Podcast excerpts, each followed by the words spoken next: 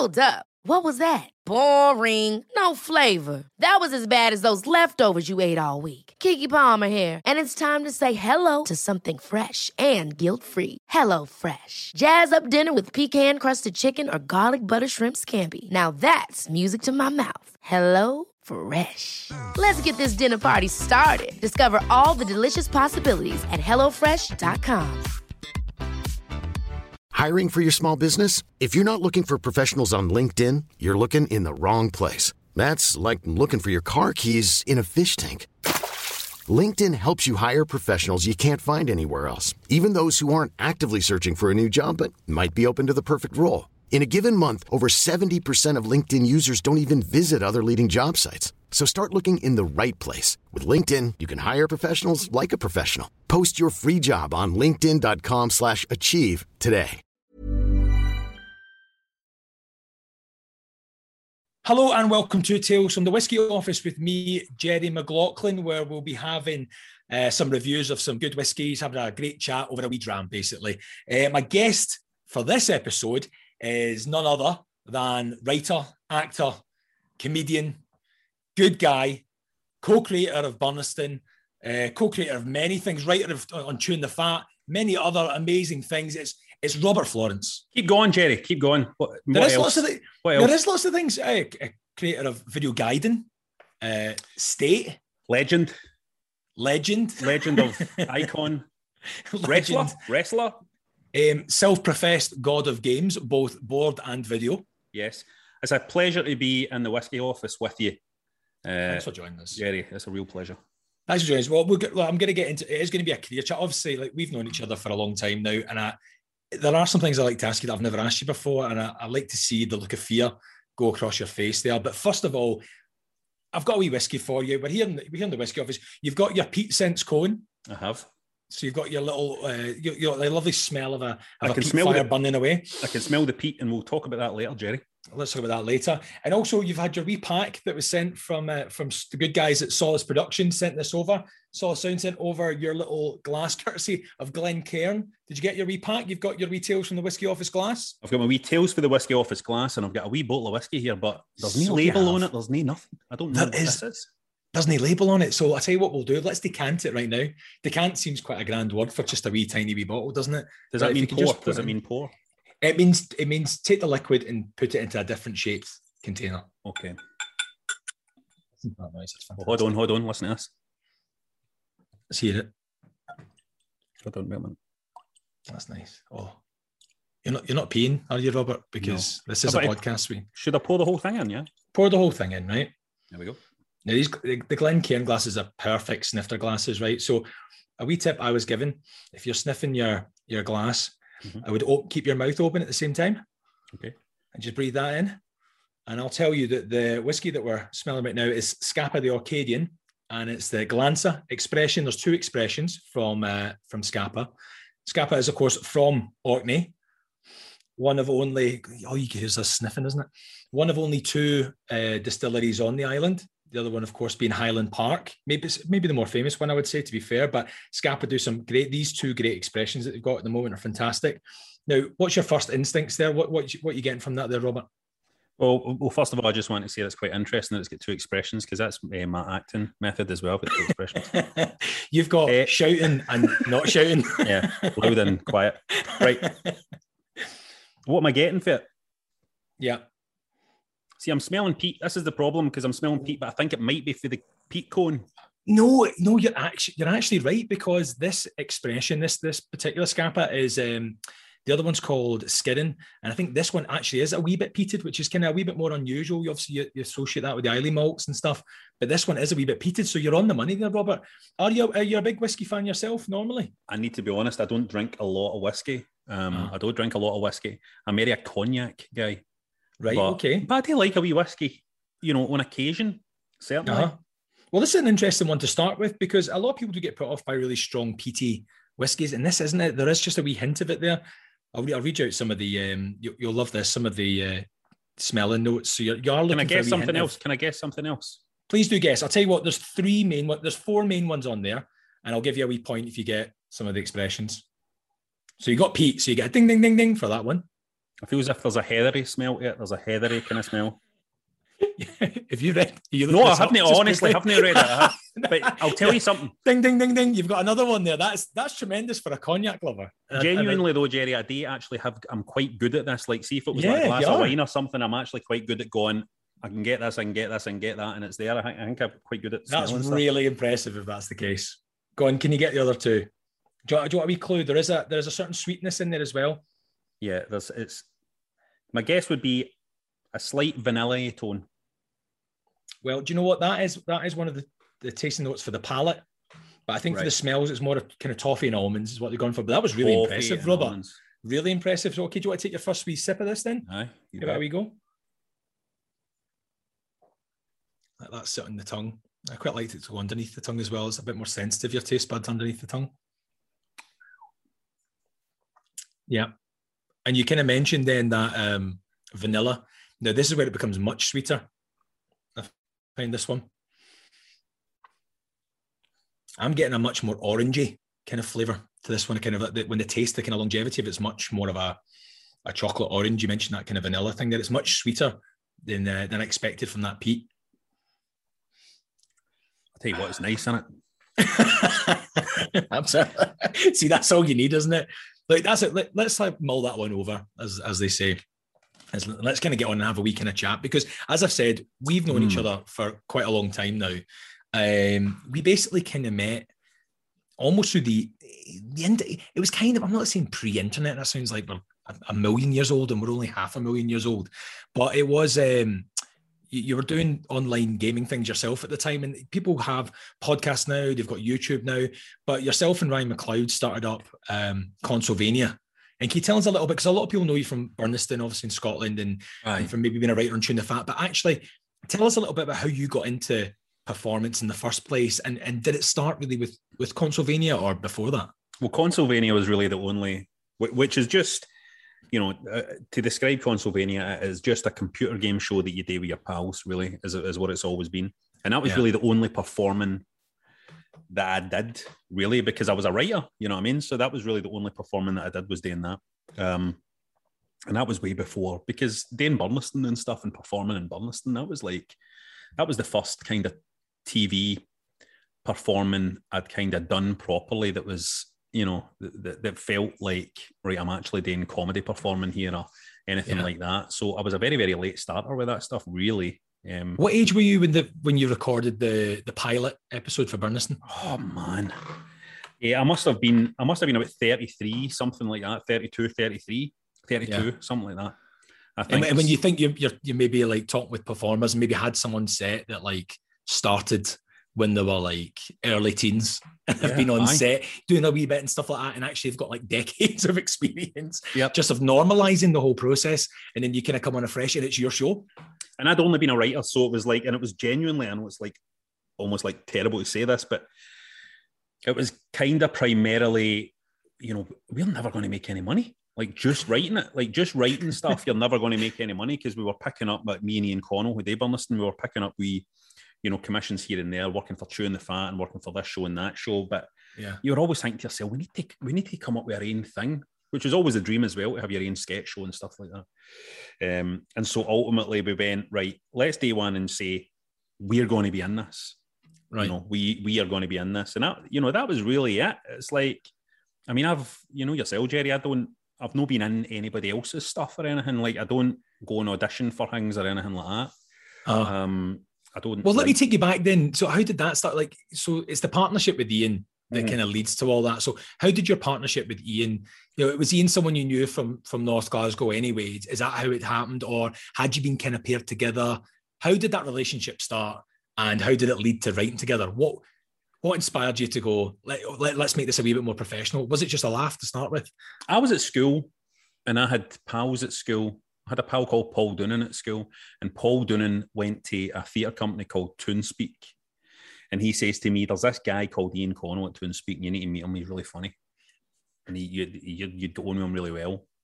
And when I eventually when I went to ToonSpeak, and I didn't really go to ToonSpeak because I was interested in drama or being an actor, but it was just it was like a, you know, there was people I knew were going, and it was more like just a thing today. And there was lassies going and stuff. You know what I mean? And I kind of thought I'll go, I'll go to this, and then I'll maybe meet this Ian Connell guy there. But at that time, Ian's a year older than me, and it, and you know what it's like. Like, see, when you're 15, 16, a year older is like a hundred years older. You know what I mean? Uh, it's yeah, like it's a yeah. lot.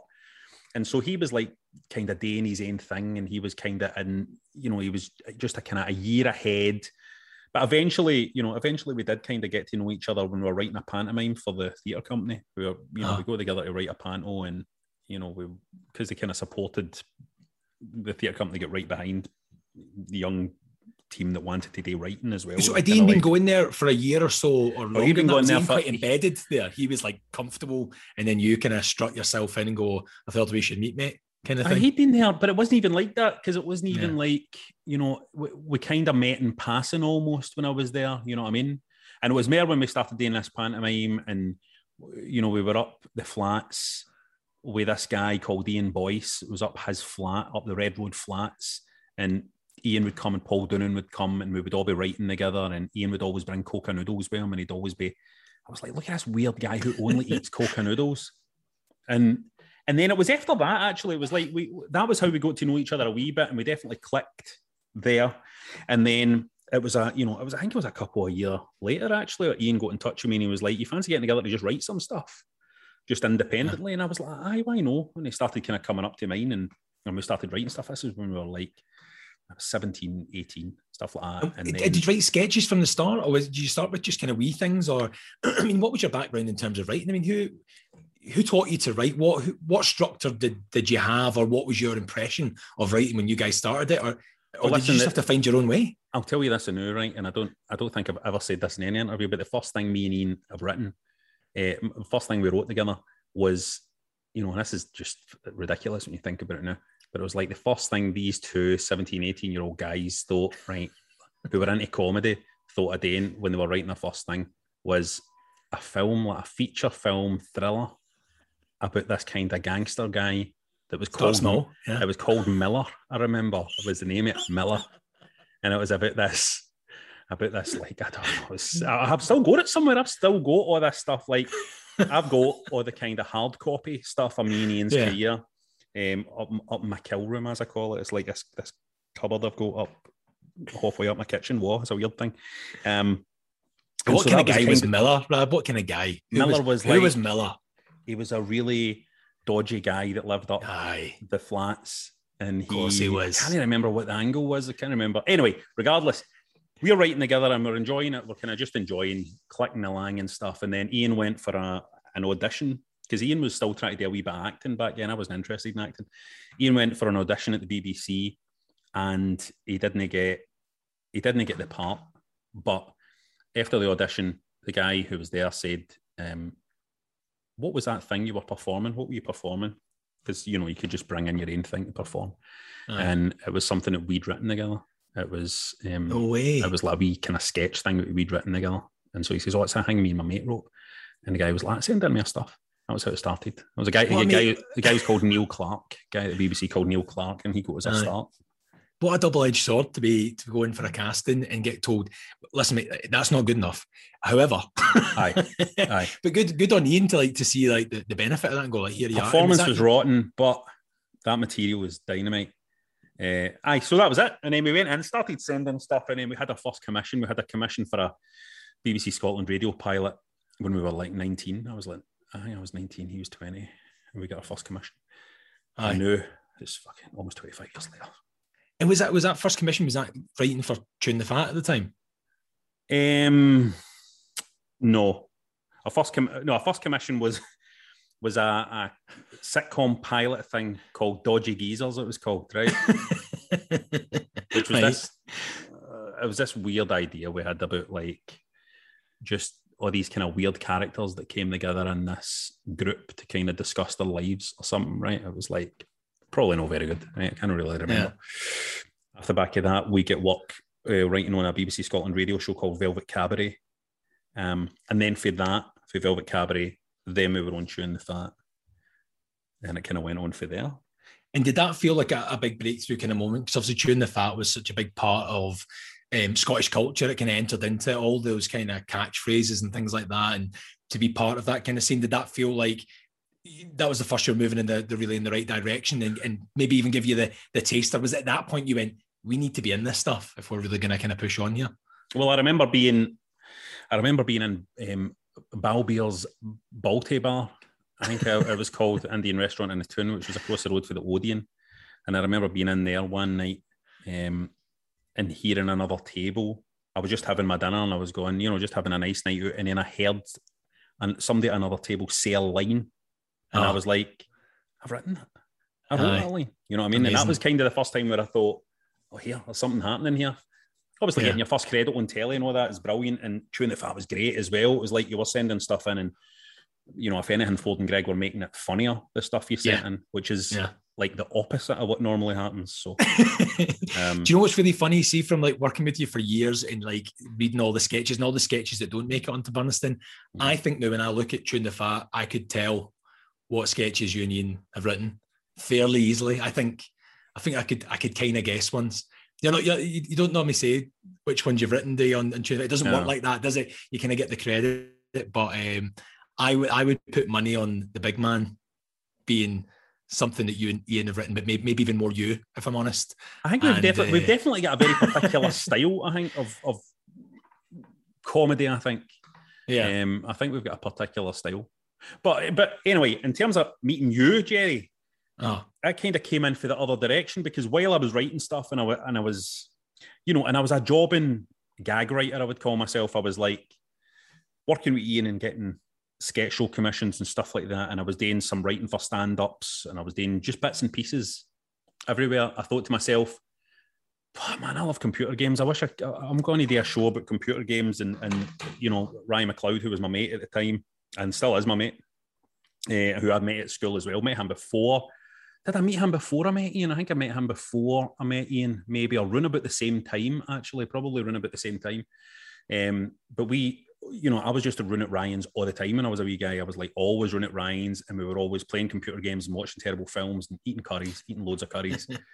uh, and I was like, man, it would be good to channel this, to try and channel these kind of nights we spend together with mates playing computer games into something that was a show. So we came up with this thing, Consolevania which we were just, and, and we were talking pre-internet here, so we we made it and burned it onto discs, onto like, CDs, and we're yeah. sending it to people through the post and stuff, just people on forums that wanted to watch it and stuff. It was a really, really odd thing. What an amazing solution to it, though. I mean, like people, you know what it's like when things arrive. Everyone is so used to like Amazon thing, things arrive in the post, and you've had your wee Glencairn gift gift bag as well from Solid Sounds and all this. When it arrives, everything's great. And you did that with a show, a show that arrived like in the in the post. People must have been absolutely delighted with that at the time.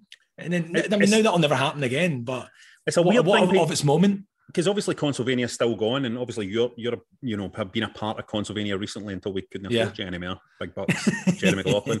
But uh, it's I've often thought to myself, man, how good would it be to send episodes of Consolevania back out to people by post yeah. again? You know what I mean? I kind of feel like almost things are heading a wee bit back in that direction, a wee bit more. Like certainly for me, one thing I've noticed, it's nice having things coming through the post, and it's nice. Like I love computer games, but I won't download them. I'll, I'll buy physical. I like yeah. to have the physical thing in my hand, and I'm kind of wondering. You know, I've been starting to wonder recently, going, wonder if like Consylvania would be good as a physical thing again. You know what I mean? Something physical yeah. that people could. Anyway, we did Consolevania. The BBC, because they were still they were working with me at the time, they were like, "What is this thing you're doing?" You know what I mean? What is this? You're doing a show. Uh, and then they said, Do you want to kind of pitch to try and get that on telly? We pitched to try and get Consolevania on TV. And then it kind of adapted into a thing called VideoGaiden. Yeah. Uh, we started doing that, which was crazy, which is a show that would never get made these days because genuinely the commissioner at the time, a guy called Ewan Angus, who like a great champion of comedy in Scotland, you know, he says to, to us, we get carte blanche, really, just do what we want, just, you know, make make a show about video games, and he doesn't want to understand a word there. There was no notes. There was. I don't think like, he would have understood any of it. It was no, no chaos, wasn't it? But yeah. he was just like, just go and make it uh, which was which would never happen these days. It would never happen where somebody would say, "No notes, just make the show that you think is right," and it just wouldn't happen. But also find a kind of key audience. So didn't I mean the things that you're talking about there are talking about finding like that key audience and just giving them everything they want. It might not be for everyone, but the people who do love this thing are are in love with it. And maybe do you feel that there's maybe not enough of that now? See, when you look at like more modern things you've worked on, that there's been loads of sitcoms you and Ian have have put together, and then now the Scots is running now as well. But you've had to really work at it to get to that point. You've had to really uh, pitch and really uh, graft yeah. to get shows through to get to a point where you've got something with the Scots and you've got that backing and, and maybe getting given that voice to it. Do you feel like there's maybe things have got to be a little bit too broad and actually things can be really successful if they can just find their audience maybe the trouble is the trouble is it's like what i view as a successful show and what you know a broadcaster views as a successful show are completely different things mm. um, for me a successful show is something i mean here's the thing about Burnistoun Burnistoun always got good viewing figures right I always get mm. good healthy viewing figures but it didn't get like phenomenal viewing figures like a Chewing the Fat yeah. did or a still game did or anything like that. If anything, Burnistoun has uh, because of the internet and because of Facebook and stuff like that, I think it's given people more an impression that it was a bigger success than it actually yeah. than it actually was. You know what I mean? But it was also a different time for TV as always. I mean, I remember being at university when Chewing the Fat was still on, and my my pal at uni is an English guy from Wolverhampton and introduced him to it. And he just fell completely in love with Chewing the Fat and bought the box sets.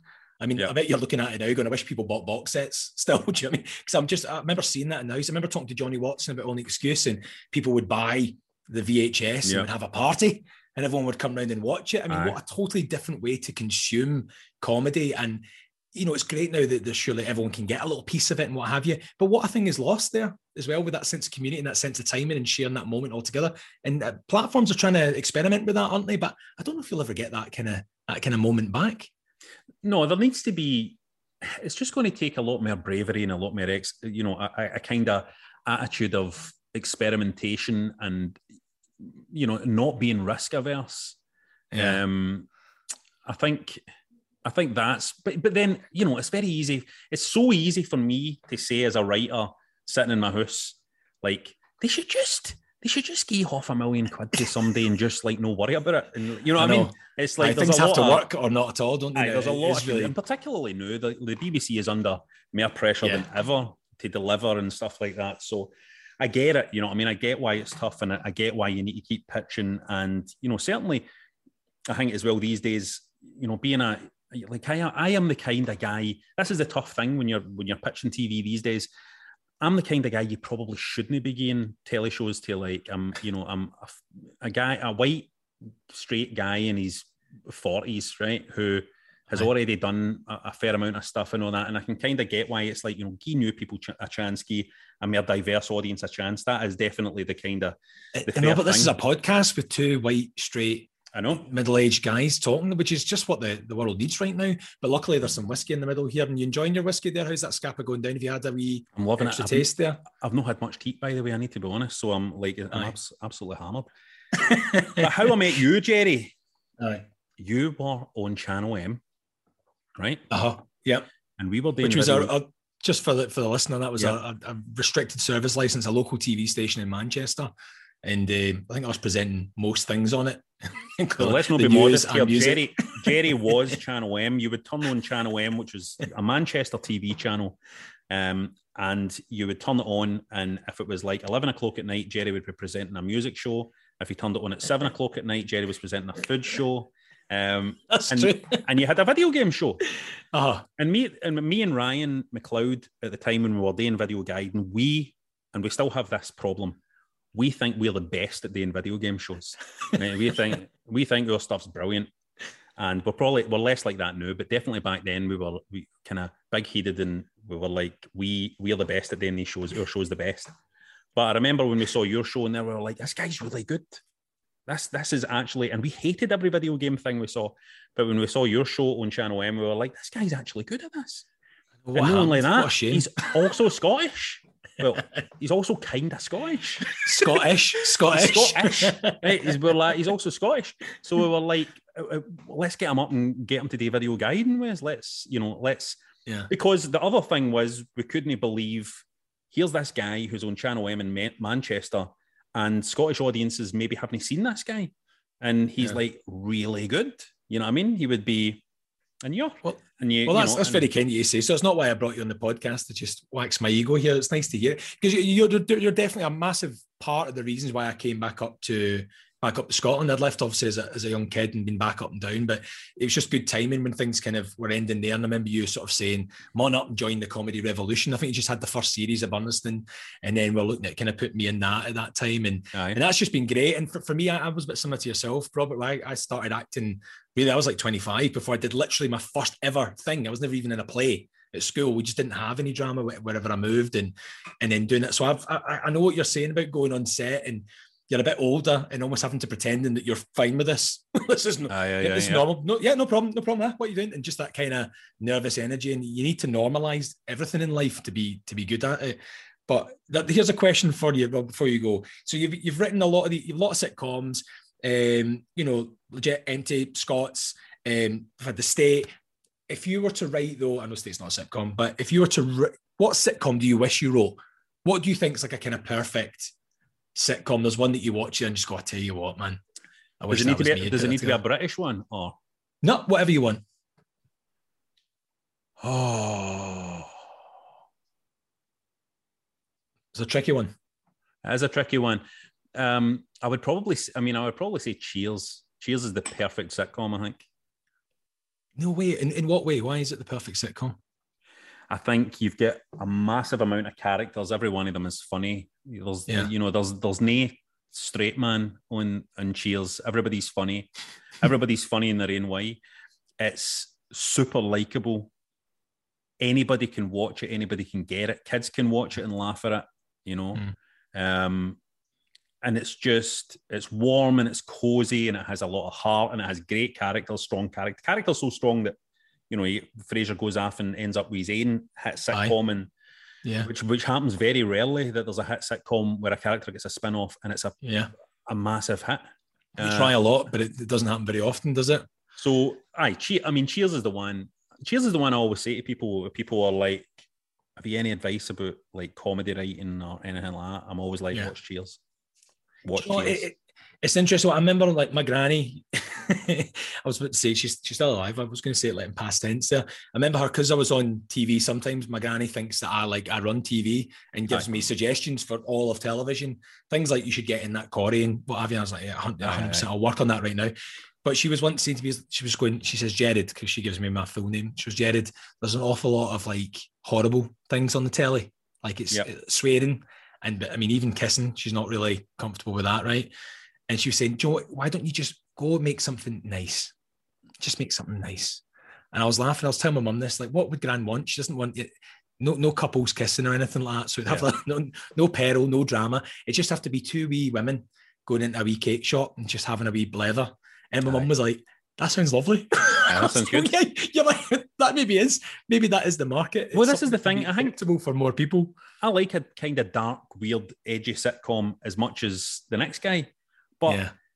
you know, I remember, you know, without without getting too dark or heavy here, I remember when me and my wife lost a baby, Uh-huh. we watched Seinfeld, like Right. all the way through. Now, Seinfeld has its edge and it has its, but it still has a, it has a kind of see sitcoms like Seinfeld. They have a because they're network TV.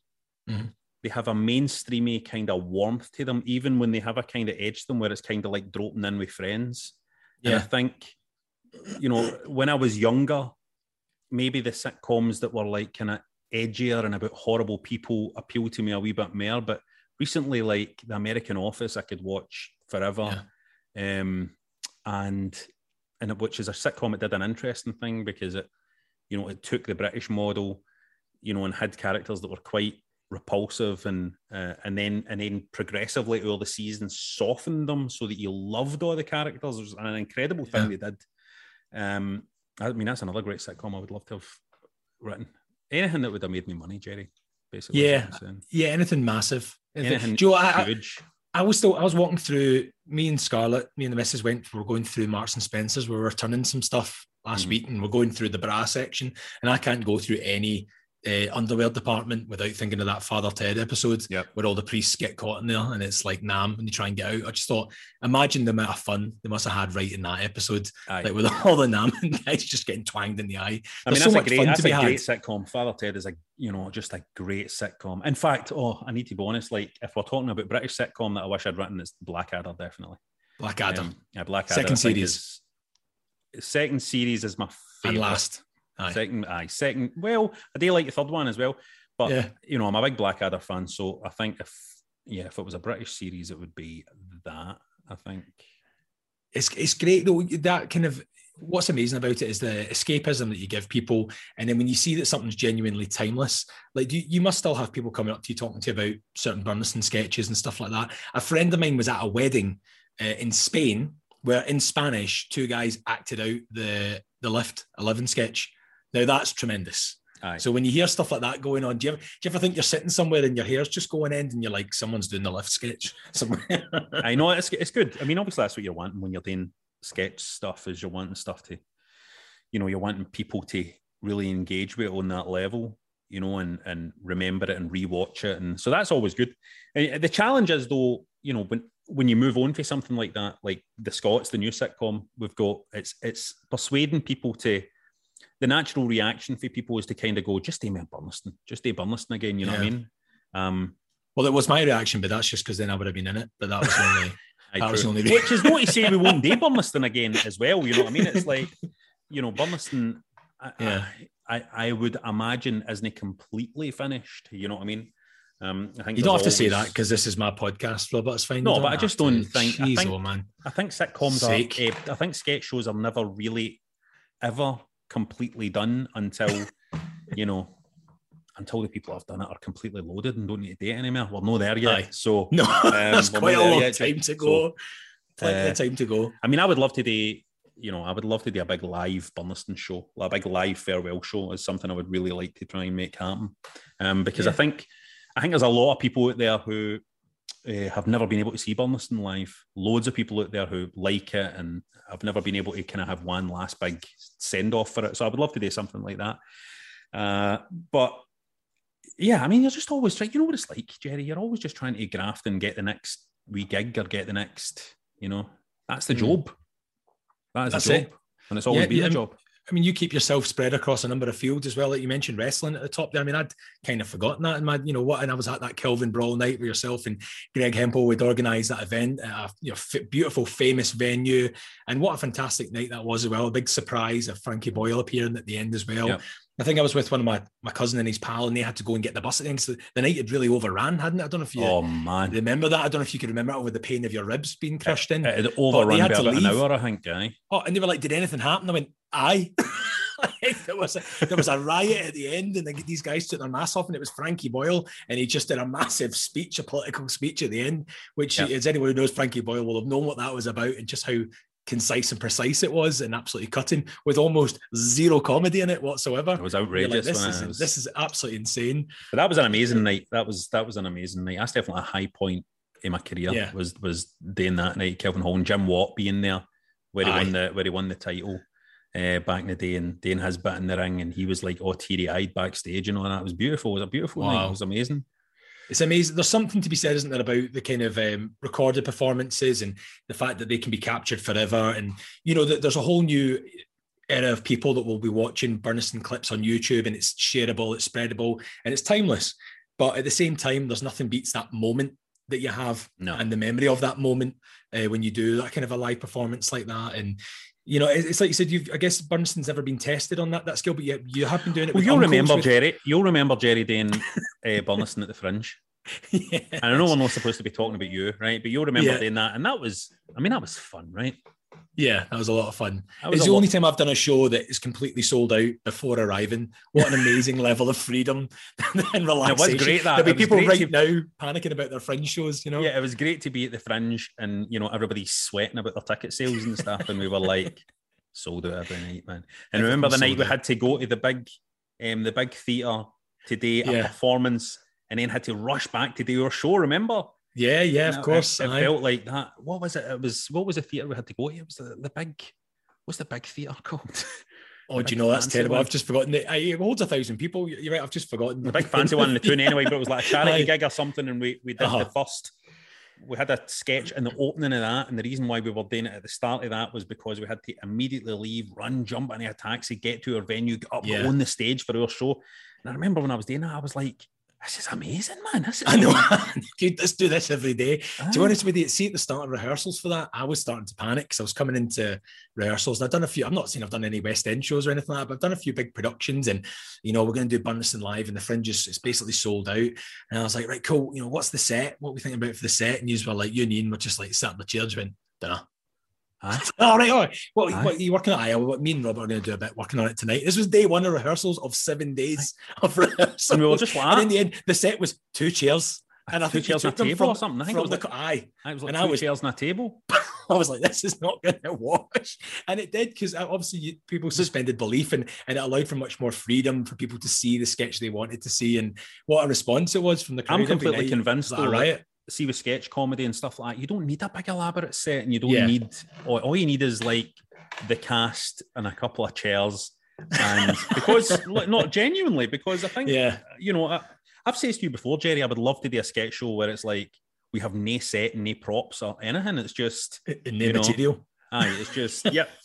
I would love to do that because I just I would think... love to see Burnistoun at the Hydro and all the still game fans that have come to see both turned up expecting an extravaganza, and they've just got you and Ian in ill-fitting wigs and moustaches that are falling off. Mate, they would love it. They would, they love, would it. love, it. love, it. It'd be brilliant. Right, Robert, thanks very much. You know, I've covered almost a fifth of all the stuff I was wanting to talk to you about. But first of all, how, how are you liking your whiskey now? Is it kind of um, had a chance to kind of settle? I'm loving it, really, actually. I'm That's really loving the, it the Scapa Orcadian, which is the and the it's the the Glansa expression. So a nice one. I think I think that's a really nice introductory one. You know, for people that aren't like massive whiskey fans, that you know would like like a wee dram, don't want anything too harsh. I think that's a that's a beautiful wee dram. I really no, do. it's no very harsh, is it? It's quite. Mm. It's quite smooth. That's yes, it's quite smooth. It's quite smooth. This has been a pleasure, Jerry. I would be happy to come back on any any time. I think I might have to get you back on in later times. We need to cover some more stuff, uh, but that can be done later. Robert, thank you very much. Uh, and thank you for listening as well. Uh, future episodes will be on Acast, Spotify, or wherever you get your podcasts. Big thanks to Matt Ramsey for editing and mixing. this podcast is produced by Solace Sounds. We'll see you next time for more tales from the Whiskey Office. Slange. And thank you, Robert. Slange. Slange.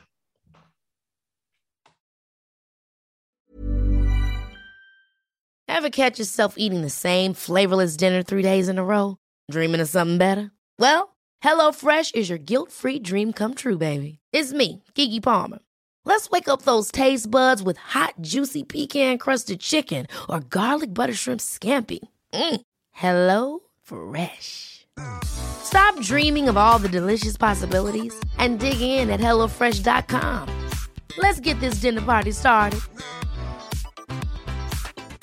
Hi, I'm Daniel, founder of Pretty Litter. Did you know cats tend to hide symptoms of sickness and pain? I learned this the hard way after losing my cat, Gingy. So I created Pretty Litter, a health monitoring litter that helps detect early signs of illness by changing colors, saving you money and potentially your cat's life. Pretty Litter is veterinarian developed, and it's the easiest way to keep tabs on your fur baby's health right at home. Go to prettylitter.com and use code ACAST for 20% off your first order and a free cat toy. Terms and conditions apply. See site for details. Hey, it's Paige DeSorbo from Giggly Squad. High quality fashion without the price tag? Say hello to Quince. I'm snagging high end essentials like cozy cashmere sweaters, sleek leather jackets, fine jewelry, and so much more. With Quince being 50 to 80% less than similar brands and they partner with factories that prioritize safe ethical and responsible manufacturing i love that luxury quality within reach. Go to quince.com slash style to get free shipping and 365 day returns on your next order. quince.com slash style